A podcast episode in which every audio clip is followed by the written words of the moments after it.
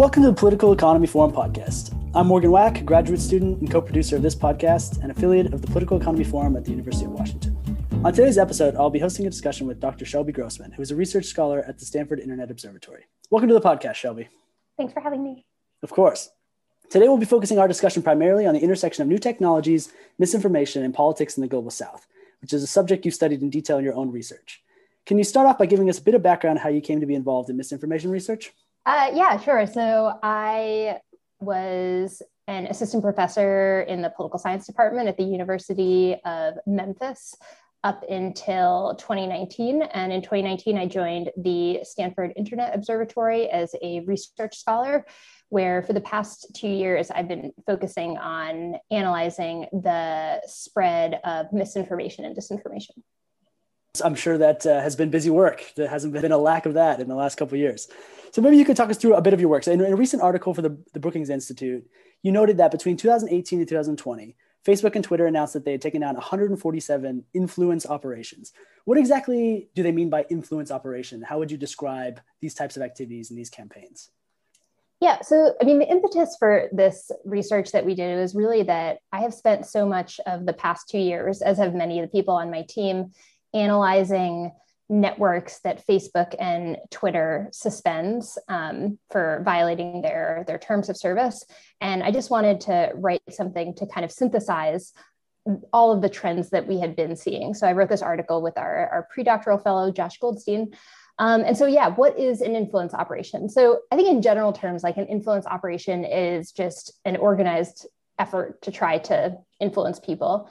Um, but in this context, what we're talking about specifically are online operations that typically coordinate to try to push a certain narrative or achieve some other sort of objective and that rely on fake accounts fake accounts. So fake accounts are typically central to the operations that we're looking at in this study. Um, and so these operations are called different things by Facebook and Twitter. So Facebook calls them coordinated inauthentic behavior. Twitter calls it coordinated harmful activity. Um, and there are slight differences in the definitions, but basically the key attributes of these online disinformation campaigns that they suspend and make public are that there is one coordination and two that the network is being covert in one way or another. And while an influence operation or coordinated inauthentic behavior need not be political, empirically, the operations that these platforms are disclosing and the operations in the data set that we used here are almost always linked to a political actor. That's fascinating. I know we, we usually think of the operations that have taken place here in the US, and we have a specific focus on a lot of Russian disinformation and misinformation. Um, so maybe you can talk us through some of the tactics that have been used here and other places, um, including things like fake accounts that you mentioned. One of my favorites that uh, I think you discussed in this article that I've seen elsewhere is typo squatting, which uh, maybe you can talk a little bit about, which always I always fall for because I'm a terrible speller, and so those ones those ones definitely get me. Maybe you can talk us through a few of those. Yeah, totally. So one of the things I find really amazing, having worked on 15 of these of these takedown reports, is just how similar the tactics are across totally different countries that we're uh, looking at operations have totally different objectives. So it's really just striking like how similar the tactics are. So, you know, one of the really common tactics is the creation of fake news outlets on, on Facebook or Twitter. And this is distinct from, you know, quote unquote fake news. So, you know, when we talk about, I think, fake news, people typically mean, you know, a website that is providing information that is false. And most of the times most of the time these operations are not providing false information. They're providing like unfalsifiable hyper partisan information but they're doing so via these fake news outlets. And so sometimes these these outlets will be like a totally new thing that they created. So they'll create something called philippines 24 7 that's pretending to be like a news site for the philippines. And then other times as you alluded to they will try to imitate a real news outlet. And they'll do this sometimes with with typo squatting, which means you create, for example, a Facebook URL that looks almost identical to the Facebook URL for the real media outlet, except instead of an underscore, there's a period or something like that. Um, and so, you know, you could totally understand why a citizen would would see something like that and think that it's the the real outlet. And so you know maybe like these operations are learning from each other. So you know maybe bad actors see what russia does and then they try to emulate that. Or maybe like all of these actors just on their own have come to the same conclusion that fake news outlets are just like a really effective strategy for these operations. I don't know. Um, but that's definitely like one really common tactic. Um, another really common tactic that we just see over and over and over again is what we call astroturfing. So this is where an influence operation will create like sock puppet accounts. So for example, a Twitter account that claims to be a totally normal, ordinary Libyan citizen. And that account expresses certain political preferences with the goal of trying to make it look like, for example, everyone in Libya supports this particular political actor. Um, and interestingly, we've seen this not just, uh, you know, I think most of the time we think about political astroturfing, but there's also non political astroturfing. So, to give like one example of that, um, we analyzed a network of Twitter accounts that were suspended and linked to a Saudi digital marketing firm and this firm had actually done astroturfing in support of one of their commercial clients, Dunkin' Donuts. So they had had these sock puppet accounts claim to support Dunkin' Donuts in various ways and say things like, oh my God, can you believe how cheap the coffee is? Um, so you can have, you know, astroturfing for all sorts of, of, purposes. So we see that both on, on Facebook and, and Twitter. Um, yes, I think those are kind of the two main tactics that we we see over and over and over again. These fake news outlets and sock puppet accounts doing astroturfing. That's really interesting. Would the so you mentioned the platforms have slightly different definitions and it's not always political what accounts they report on. In the Dunkin' Donuts example, would that be considered inauthentic behavior and would that be taken down if the Facebook or Twitter came upon that?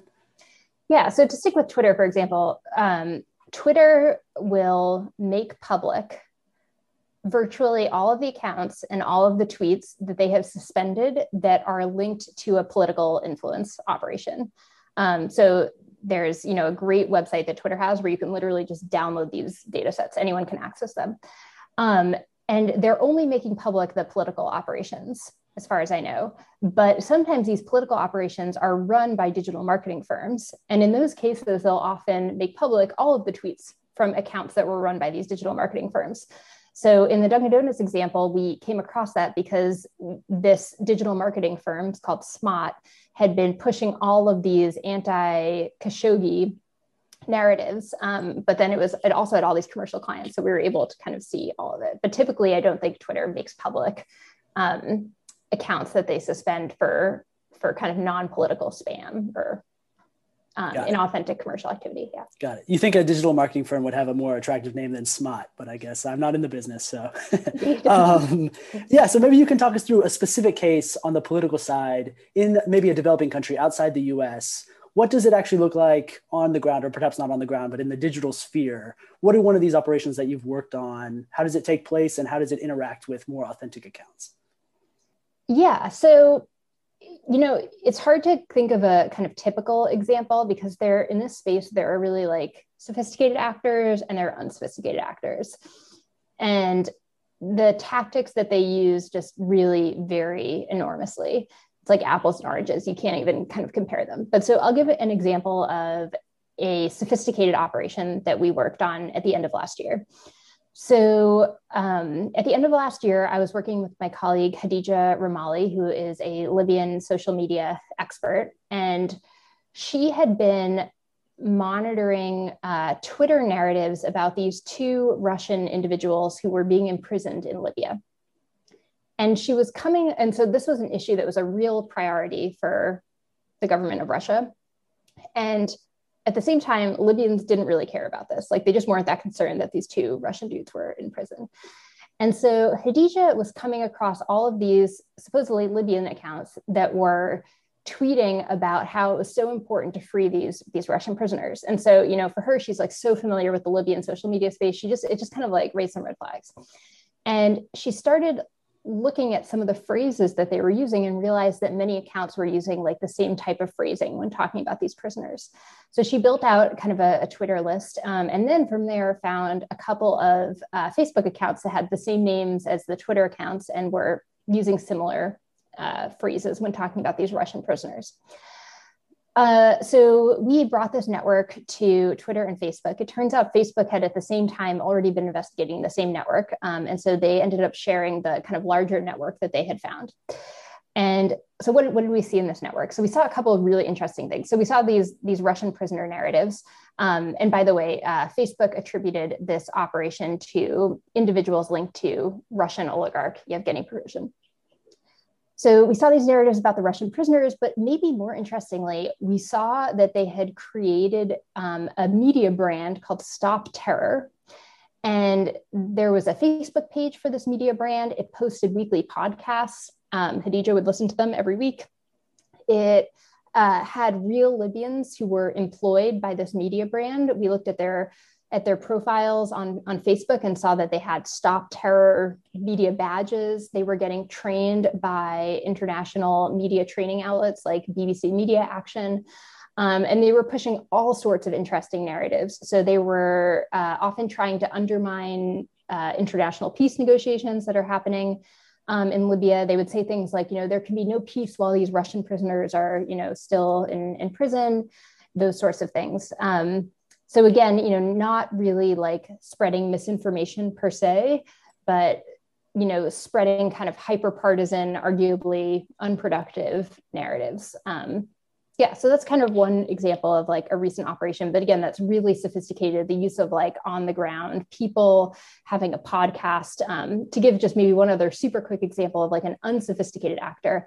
Um, my colleague uh, josh goldstein analyzed a Twitter network that was linked to the Thai military. And this network just had lots of like really undeveloped Twitter accounts that would tweet narratives content you know that was aligned with the objectives of the of the Thai military. The tweets got basically no engagement um, and it was just taken down pretty soon after it started. So you kind of have like operations on both sides of the table you mentioned that um, your colleague came across these Libyan accounts based on her professional understanding of the media space, noticing red flags and repeat accounts. Can you talk us through how this type of forensic um, investigation works for you and people at the SIO, the Stanford um, Internet Observatory? Yeah, so in terms of like what my team does, it kind of varies based on whether we we find the network ourselves or sometimes Facebook and Twitter just share these networks with us and you know they found them using whatever methods you know they're using. But let's talk about you know examples where our team has found stuff. So when we're talking about unsophisticated actors, it's still pretty easy to find coordinated activity that's leveraging fake accounts. Um, so for one example, I remember I was, I don't even speak Arabic, and I was just monitoring Libyan Twitter discourse around uh, some peace negotiations that happened about a year ago. And I just saw a long, convoluted hashtag that was like critical of Qatar. And, you know, it just even, again, even I don't even speak Arabic, but I still like this just doesn't seem, it just doesn't like feel organic. And, you know, you look at the first few users of the hashtag on Twitter, um, they all have the same account creation date. They all have profile photos that were stolen from the same sort of site. Um, they all then go on to share other similar hashtags. Um, so again, you know, not, that's not definitive, but you know, in that case, we brought it to Twitter and they were like, "Yep, this is um, you know coordinated, and these look like fake accounts to us. We're going to take it down." So that's kind of one example, and it's still pretty easy to do that for again these kind of like unsophisticated actors. Um, you can also you know look for AI generated profile photos, but increasingly that has become so easy to spot that at least if you're trying to develop like a long-term persona, is probably no longer safe to use like an AI generated profile photo. Um, and you could do what Khadeja did, where she just found a phrase that was being used over and over again and kind of found coordination, um, found coordination that way. But I mean, for that way, but for like a lot of the stuff, it's it's very for these more sophisticated actors, it's going to become close to impossible, I think, for for ordinary people to detect this stuff. Um, so, you know, just with like, you know, Russians leveraging local people, there will be ways to kind of get there. But um, I think for some of these cases, unless you're Facebook, unless you're Twitter, and you have access to, you know, who knows what data they're leveraging to identify these networks, it will be hard for, you know, just people like me to find some of this stuff. Yeah, I mean, that's terrifying, but also, you know, fascinating at the same time. Um, before we switch over to the theory side, I just want to ask one more question about these campaigns on the ground. Uh, you mentioned that there's begun to be a shift kind of offshore, most famously with the Internet Research Agency um, with Russia, but you also note that there have been offshoring operations in the Philippines and a couple other places where larger state actors will outsource these types of operations to other countries. Do you think this is primarily to reduce liability or do you think it's to reduce costs? Because these are mostly you know manned operations. Why do we think we see this shift towards outsourcing in this area yeah i think there are lots of reasons and it's everything you just said. So you know i think primarily it's a useful tactic because it provides this layer of plausible deniability. So if you're a government and you outsource to a digital marketing firm to push your anti jamal khashoggi messaging um, and the operation gets suspended you can just be like, hey, it wasn't it wasn't us. It was just this like weird rogue social media agency that happens to be in our country, and we had nothing to do with it. And you know, people may or may not find that convincing, but it's still like you know something that you can say. And I think that that is really important. Um, so that's one reason. I think the second reason is that it allows you to create content that's going to resonate more with local people. So, for example, with the operation I was just talking about, the Russian operation that targeted Libya, um, where they had literally outsourced like two Libyans who were working, you know, for this media outlet. A Libyan is for sure going to be able to create content that's going to resonate more with Libyans than a Russian or even a Libyan living in, in Russia. Um, so I think I think that matters. Um, you know, if you look back at some of the the, for example, the publicly disclosed IRA tweets that targeted the US in 2016, you can see a lot of English as a second language issues. And you know, with outsourcing, you're just not going to get that because you're going to be hiring people who are fluent in the language to create the content. Um, and then third, yeah, I think as you mentioned, cost definitely helps. Um, it's probably going to be, for example, you know, more expensive to hire someone who is you know really good and fluent in arabic who lives in russia though it does actually appear that they've done that as well. Um, but it's just going to be much cheaper to hire someone who is who is in libya. So you'll you'll save money that way. Um, and it's been interesting. We've we've seen just over the past two years like the outsourcing go like even deeper because with the um, this 2019 operation that was linked to yevgeny prigozhin that targeted africa many african countries um, part of the operation seemed to be run out of an Egyptian digital marketing firm that was targeting Libya. So that's close to Libya, but still not like Libya. And then just a few months ago, we see an operation that literally had outsourced two Libyans in Libya. So I think, you know, we're going to see more of that going forward. Yeah, we're going to have to uh, multinational corporations and subsidiaries. Yeah, it's interesting. Now we can shift to the basic question I think that everyone's interested in is efficacy. What has the impact actually been? Do we have any evidence that shows that these types of behaviors online are swaying opinion? So this is definitely the million dollar question. Like what impact does any of this have on anything? And you know, I'm sure it varies by operation. For some of these operations, I would totally be convinced if someone told me there was like no impact or there was like a huge impact. It's just really hard to know. And I think the reason why it's really hard to know is kind of interesting so if we think back to the IRA's content that targeted the US in 2016, I like to use the example of like Texas secessionist content. So they had created a lot of content that was trying to be like, yeah, Texas should secede from the United States. And what is the effect of someone seeing that content? Well, probably the person who's seeing that content is already a Texas secessionist. It's unlikely that you or I were going to see that content. Um, and so, what is the marginal effect of, let's say, you belong to, you know, you follow 10 Texas secessionist pages, and one of those is an IRA page? You know, what is the marginal effect of that one IRA page that's basically recycling arguments that's seen probably on other Texas secessionist pages? You know, I have no idea.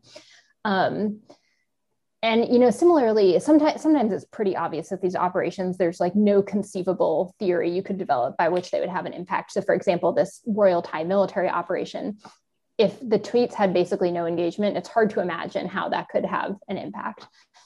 But then there's the stuff with Libya that I think is, you know, a little more nefarious and more worrying, where, you know, they were trying to undermine peace negotiations. The pages were pretty big. Um, you know, I, I I can't imagine what kind of study you could create to try to figure out whether this had an, an effect, but it seems pretty likely that it probably you know, did affect people in some way.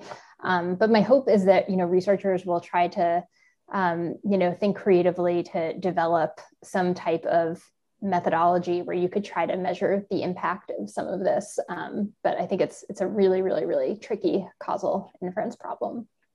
Absolutely. So given that we don't necessarily know direct impacts, do you think just more broadly that the targeting of sort of democracies in the West more generally and, and countries in, in sub-Saharan Africa and other places does it seem like democracies and countries with open media spaces would themselves, if there was an effect, be more susceptible? Does this seem to be a vulnerability in a specific regime, or can we not really get to that point? Yeah, I don't know. I see how you could make that argument that regime type might like moderate the effect of some of these operations. But Libya is kind of an interesting example. So, like, you know, Libya, after Gaddafi fell, the amount of people using social media just increased so dramatically. I've read statistics that 60% of Libyans are currently like active Facebook users, like they went on Facebook in the past month or something like that. And so, you know, I don't know what kind of regime type we call Libya. It's definitely not as closed media wise as it was under Gaddafi, but certainly not a democracy. And it's in that type of environment where I think you know these types of information operations can be you know most nefarious in part because like the conflict in libya is kind of like an internal civil war but also is like a proxy war where like all the countries that are trying to meddle in the conflict are countries that have experience doing disinformation campaigns. So like the countries that are invested in libya are like russia saudi arabia the UAE, Egypt, all these countries, like they know how to do social media disinfo. And so, you know, they're going to be doing it. So it's in that type of context that I think we should be kind of most worried about the effects of these types of operations. Um, and then if you wanted to develop a theory for kind of regime type more broadly, maybe, yeah, I haven't thought it through all the way. I've also seen sort of on the other side, I know a lot of not necessarily dictators, but a lot of strongmen and a lot of governments around the world have used fake news laws to clamp down on public spaces and these these public forums. Do you see that as the opposite end thing that people will justify more authoritarian policies due to these perceived insecurities in in these public spaces? Yeah so it's complicated. So after we put out our report at the end of 2019 about this Yevgeny Prigozhin linked operation targeting a bunch of African countries, there were some kind of weird takes that I was reading. So, like, so that operation generally had these Russian actors supporting African heads of state. And so a lot of people were like, oh, clearly this means that African governments need to, you know, create new anti-disinformation laws. And it's like, does it? Like this activity was like clearly benefiting them. It's hard to imagine that they didn't know. I mean, maybe they didn't know, but my intuition is that they're probably even coordinating in some contexts. So, is the right reaction here? Oh, like these countries should have more disinformation laws. Like, eh, you know, I don't, I don't know if that's like that productive. But I definitely agree that in authoritarian contexts, those types of laws are are super worrisome. Yeah, absolutely. So maybe we can get at potential policies here, and I'm, I'm wondering if you think it's sustainable to continue to tackle these immense operations that straddle the entire globe with you know a group of very well trained researchers but still a group of researchers that doesn't necessarily have any specific uh, data that they can draw that's beyond the public in any any notable way. Are we playing kind of an elaborate game of whack-a-mole here or is it actually having an effect? Has the naming of shaming of the operations and the sources of these operations had any impact on their willingness to do so, or has there not been enough teeth in these policies? Yeah. So before I get to the question of kind of what impact any of this is having um, on these operations, I will say that there are a lot of ongoing efforts to kind of diversify the community of people, both who have access to some of these uh, takedowns, um, but also to kind of um, make more diverse the community of people who are doing online open source investigation work. So, you know, Bellingcat runs these absolutely incredible digital research trainings, and they run them for free in um, non-Western countries. Uh, DFR Lab has this like digital Sherlock's program that uh, does this type of training for people around the world. Um, so I do think like those efforts are ongoing. Um, and I will say that like for my team, whenever we analyze one of these networks, we almost always try to bring on, um, you know, people who are either from these countries or speak the languages to kind of pick up on some of this, this nuance.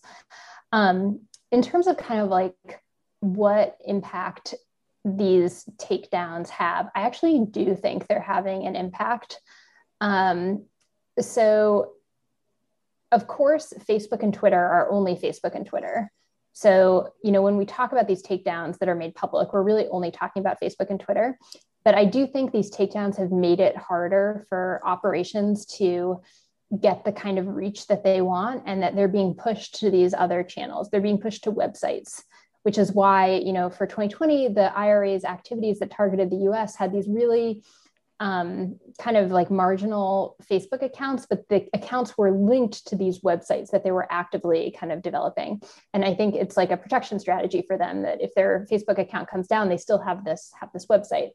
Um, similarly, we've seen in a lot of these takedowns, um, like leveraging Telegram. So, for example, I did a report on a Facebook takedown that was about an operation originating in Yemen that was spreading like anti Houthi narratives. And these pages would run these contests where they'd be like, if you want to be eligible for, you know, X amount of money, you have to like our or join our Telegram channel. And, you know, I can't say what their intent was, but my hunch is that they kind of knew that their present on, presence on Facebook was pretty precarious, in part because one of these pages was pretending to be the Saudi Ministry of Finance. Like that's not sustainable. You're going to come down, you know, sooner or later. Um, and so you want to push people to these channels that do kind of less content moderation. And I think that matters. It's I think it's not it is whack-a-mole, but also it's like whack-a-mole that matters because you're not going to get as much reach on some of these other platforms as you would if you had developed like a really sophisticated Facebook page. Um, so yeah, I don't know. That's my that's my perspective. I do think to some extent these takedowns have have an effect. And I guess on on naming and shaming, like I was just amazed at we did this report on a Twitter takedown that was linked to the youth branch of Turkey's ruling party, the AKP. And in response to this report, the Turkey's office of the presidency issued a statement like threatening Turkey and saying how, you know, unfair this was. And so to me, that suggests that like these reports matter and people are seeing them. And particularly it can matter if like another country that's kind of in opposition to you can use it to their advantage. So we did a report on a um, Pakistan operation that was really unusual. Um, it was an operation that was doing like mass reporting. So they were organizing the mass reporting of Facebook accounts that were anti-Islam. Um, and so uh, after that report came out, like I got all the media inquiries from India because India just wanted to be like, look at all this sketchy stuff that's happening in, in Pakistan. Because a lot of the mass reporting was also for like anti-India con- or was for pro-India and anti-Pakistan content. So I don't know. I kind of think it it does matter to to some extent, but yeah. That's great to hear. Yeah, no, I mean that's great to hear. I think from the US perspective, we hear about Russia, you know, doing these things all the time, and that it doesn't really seem like they have any desire to stop. Um, and so it's great to hear that maybe in different scales and in different geopolitical climates, this is being interpreted in a different way, and it does actually have reputational damage. Um, in terms of the the attempt to crowdsource a lot of the, these efforts. I think that's fascinating, and I'll definitely um, try to listen back and put the in the show notes the the trainings that you mentioned uh, for anyone interested. Um, so looking to the future, we are kind of at it seems like an inflection point in terms of internet security, internet laws in the United States. There's a big debate about how much power and how much authority you know internet companies should have. In terms of both threats and opportunities, we can start off with with threats. What are you most worried about in these spaces? So you've talked about sort of these well-financed, very well-networked efforts. Is there anything even more worrying that maybe isn't available today, but you could see being an issue in five to 10 years. I've heard a lot about deep fakes. Is there anything like that that you're particularly worried about or people in your operational space are particularly interested in? Yeah, I think the thing that I am particularly worried about is AI generated text. So um, there is this thing called GPT-2 and more recently GPT-3, which um, lets you generate text that has been trained on a massive corpus of content. And a number of studies, including a really cool political science study that recently came out, have shown that people cannot distinguish between this content and human generated content. There are some exceptions it doesn't do as well for like longer content, but for for tweet length content, it's it's pretty good. Um, and so, you know, I think this could matter because at the moment, one of the things that I think is slowing Russia down is its ability to hire native English language speakers.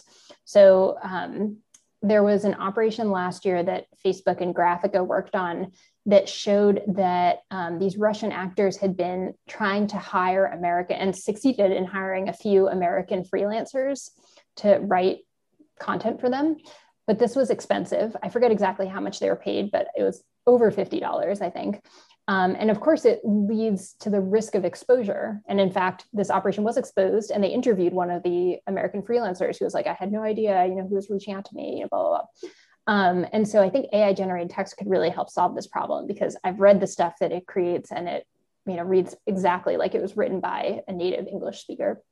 And so, you know, this matters um, because I think article length content is something that will probably be, you know, the disinformation uh, one disinformation tactic of the future um, where it's you know less about tweets maybe more about you know writing these articles that you then you know pitch to kind of politically aligned outlets. Um, you know already the saudi government has succeeded in placing some articles that they've written by these like sock puppet accounts. Um, so i think that's kind of worrying and we'll just suggest that um, you know media outlets need to be really careful about vetting um, their their contributors I would think they would have a strong interest in stalling out uh, strong competition for their own work as well. it sounds like if somebody could write decently well, I would be out of a job fairly quickly. So I, I don't like that development either. On the optimistic side, is there any of the policies that have been pitched in the last few years that aren't in place now that you think could have a real impact down the line? Yeah, so I guess I've thought about this um, in the context of, of facebook and twitter but surely for like the other platforms like one policy would just be you know be more public about your your disclosures um, because you know open source researchers like myself can really take one of these disclosures and kind of investigate outstanding leads and try to find you know related content that might still be live but on other platforms.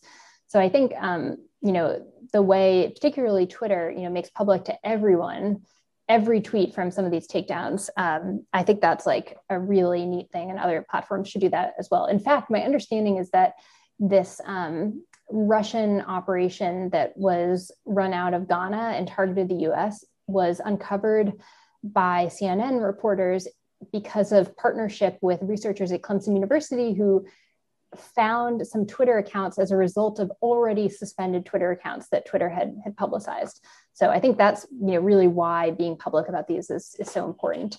Um, but I have thought a little bit about policy recommendations for for Facebook and Twitter, just because those are the um, you know platforms I'm kind of working most on. I think you know one thing that that Facebook could do, and there might be reasons not to do this, but it would be really helpful if they provided co-admin data for Facebook pages so that you could see that the person who is the admin on this page is also the admin on these seven other pages. I think that type of transparency would really um, help open source researchers. Um, and for Twitter, I think they could do something that Facebook is actually already doing. So um, Facebook has this thing called a page transparency feature, where among other useful pieces of information, if a page has ever changed its name, it gets recorded in this page transparency feature. There is no equivalent on Twitter. And as a result, what can and what does happen is you have these Twitter accounts that change their screen name, delete all their previous tweets, and then just build new lives. But with their new lives, they're maintaining all the followers that they had previously. So, what we saw happen in a recent Twitter takedown was the Saudi government had created fake Twitter accounts claiming to represent an interim Qatari government. And these accounts had like half a million followers but they were created in like 2013 and their most ris- recent visible tweet was only a few months ago. So who knows what they were doing before? Probably they were engaged in like spammy follow back activity to get half a million followers. And then they just wiped all their tweets. They changed their screen name to interim qatari government and if you look at that you're going to be like oh this you know no blue check mark but probably it's legit. Um, so i think twitter could provide the same kind of transparency that facebook provides in terms of um, changes to names that would that would help researchers as well Terrific. Well, more optimism. That's always great. I don't know. Do you have anything else to add? Um, no, it's been really fun. Thanks for chatting with me. Wonderful. Well, it's been great having you on, and the and the work that you guys are doing at the SIO is terrific, and it's always great to read your work. So hopefully, we'll have you back on again soon, and maybe we can talk about another one of these operations. Sounds great. Thanks so much, Morgan. Thank you for listening to the Political Economy Forum podcast.